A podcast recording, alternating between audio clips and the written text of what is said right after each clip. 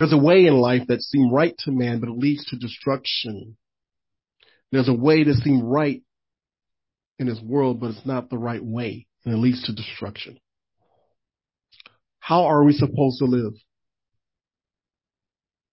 By our desires and pleasures? No. God is holy. And we are made in his image and likeness. I am made in his image and likeness. So if God is holy, that means I'm supposed to live holy. And if you're made in his image and likeness, we're all supposed to live holy. We're not like the world. We're not like the pagans who don't know God. We must live a sanctified life to please our Heavenly Father who is in heaven.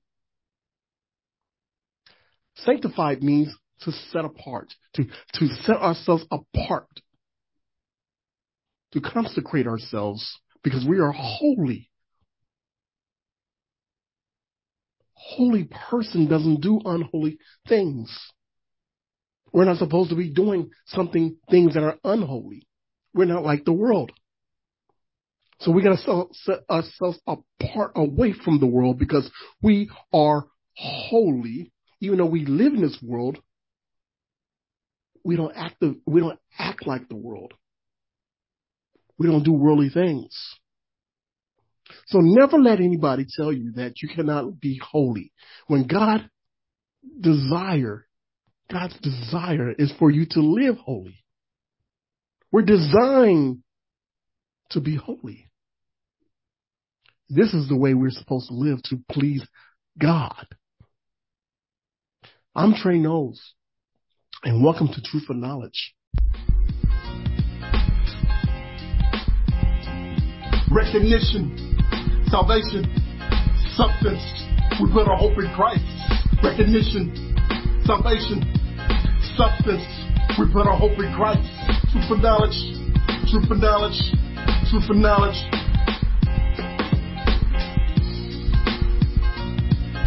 recognition, salvation, substance. We put our hope in Christ. Recognition, salvation, substance. We put our hope in Christ. Truth for knowledge, truth for knowledge.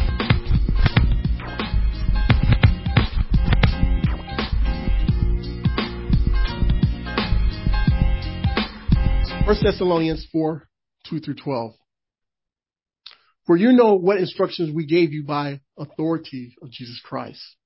Paul tells us as people. It is God's will that we should be sanctified. We should be what? Holy. We should be sanctified. Not living in darkness. Not living by the worldly standards. Not living by the pleasures and desires of this world, but to live holy, sanctified. You should avoid sexual immorality. If you're not married to that woman, you should avoid sexual immorality. You should not be having sex with her if you're not married to her.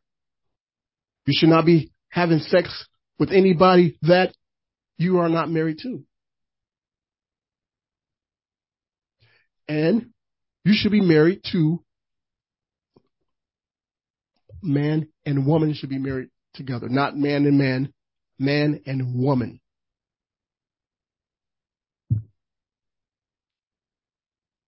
Anything that's outside of marriage between a man and a woman is sexual immorality.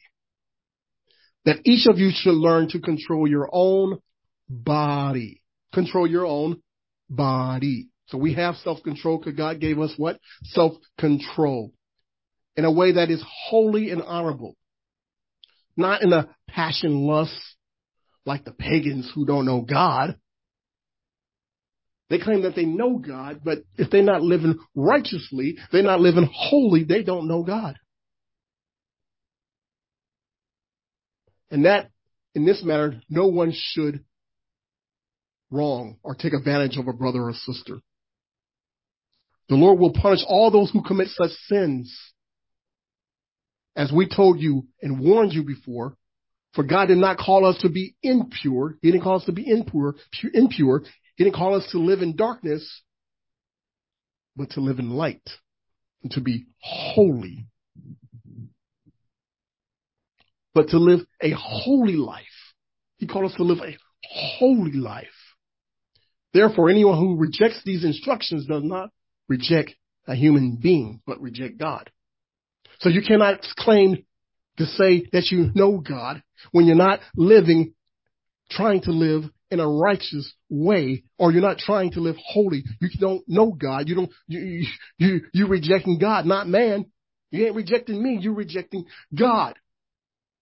So if you live in a homosexual lifestyle, you're not rejecting man. You're rejecting God. To God is holy.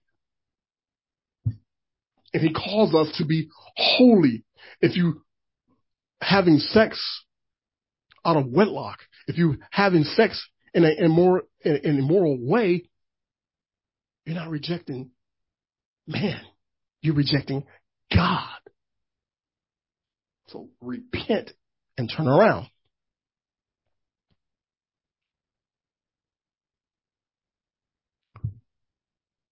The very God who gives us the Holy Spirit.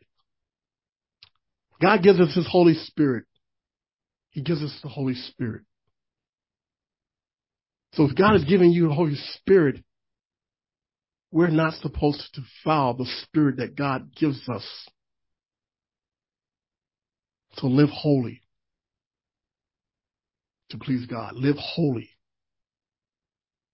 Now, brothers and sisters,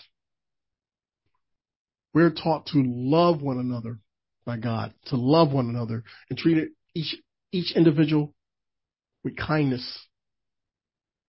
Do not despise one another, but love one another and live a quiet life. Work with your hands and live a quiet life and mind your own business. Don't be in your neighbor's business. Don't be in your neighbor's over here's business. It's none of our business. Live a quiet life and mind our own business and work with our hands.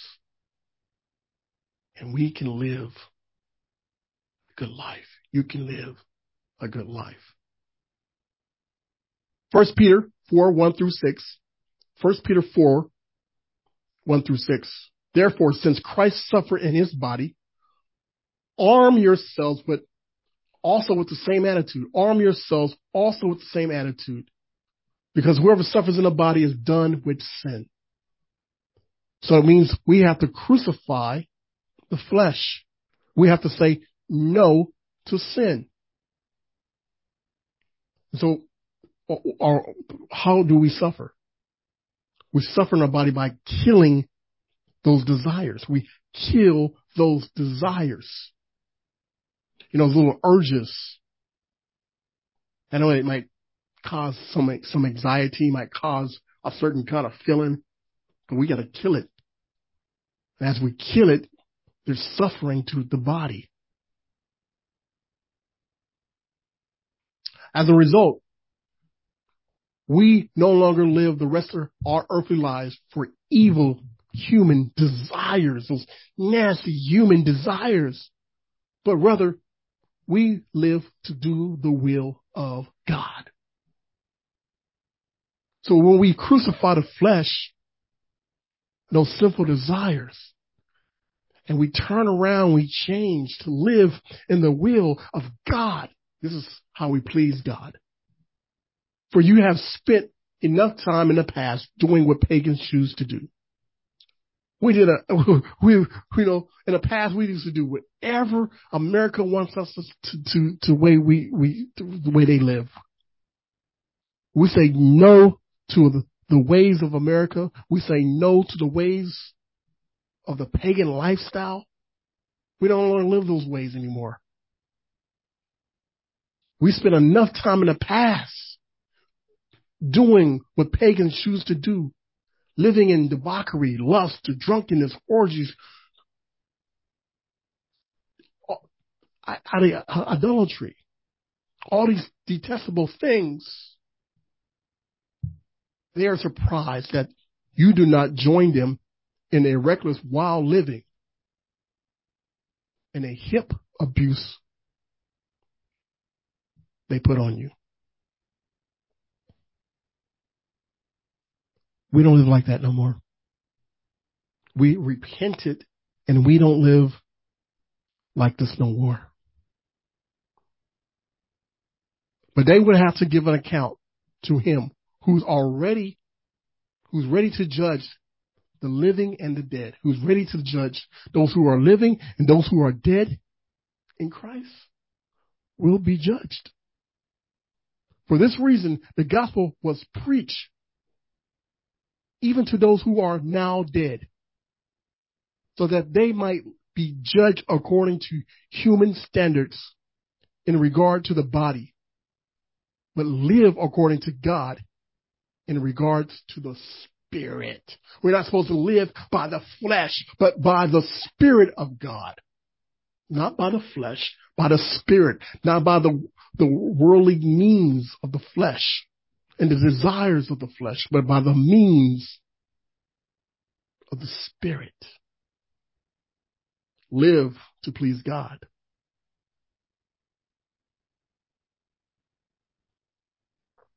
First Peter 4, 7 through 11. The end of all things is near.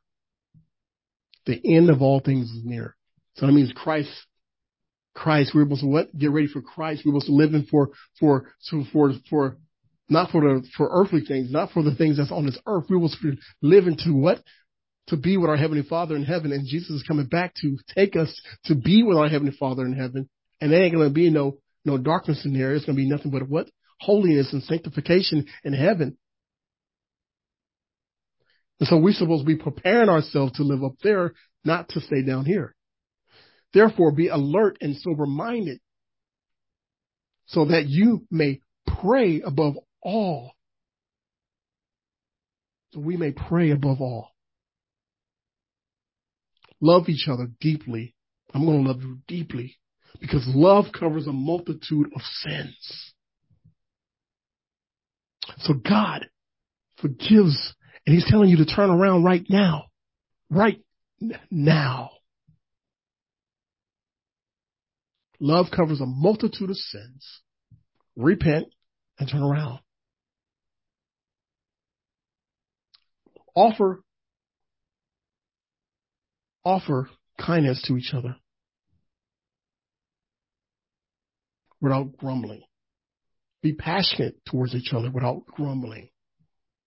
Be nice to each other without grumbling.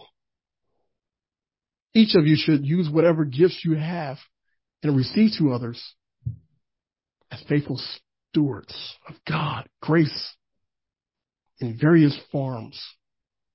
So wherever God, whatever talent God gave you, share that with your brother and your sister. Share that amongst each other. If anyone speaks, then they should do so as one who speaks the very words of God. If anyone serves, they should do so with the strength of God provides. So that in all things, God may be praised through Jesus Christ. So whatever you do, do it with love. Do it as you do unto the Lord. To him to be the glory and the power forever, ever. Amen. Who gives us his son, who, who died on the cross for our sins so we may live in the will of God in a life that is pleasing to God, not based on our own will. This is how we live until God takes us to heaven, until God comes and get us. We must live to what please God. We must live in what? Holiness. A sanctified life. Loving one another and doing right towards each other, purifying ourselves and our bodies. This is the way we are supposed to live. Live to please God. I'm Trey Knowles, and thank you for watching Truth and Knowledge. May God bless you.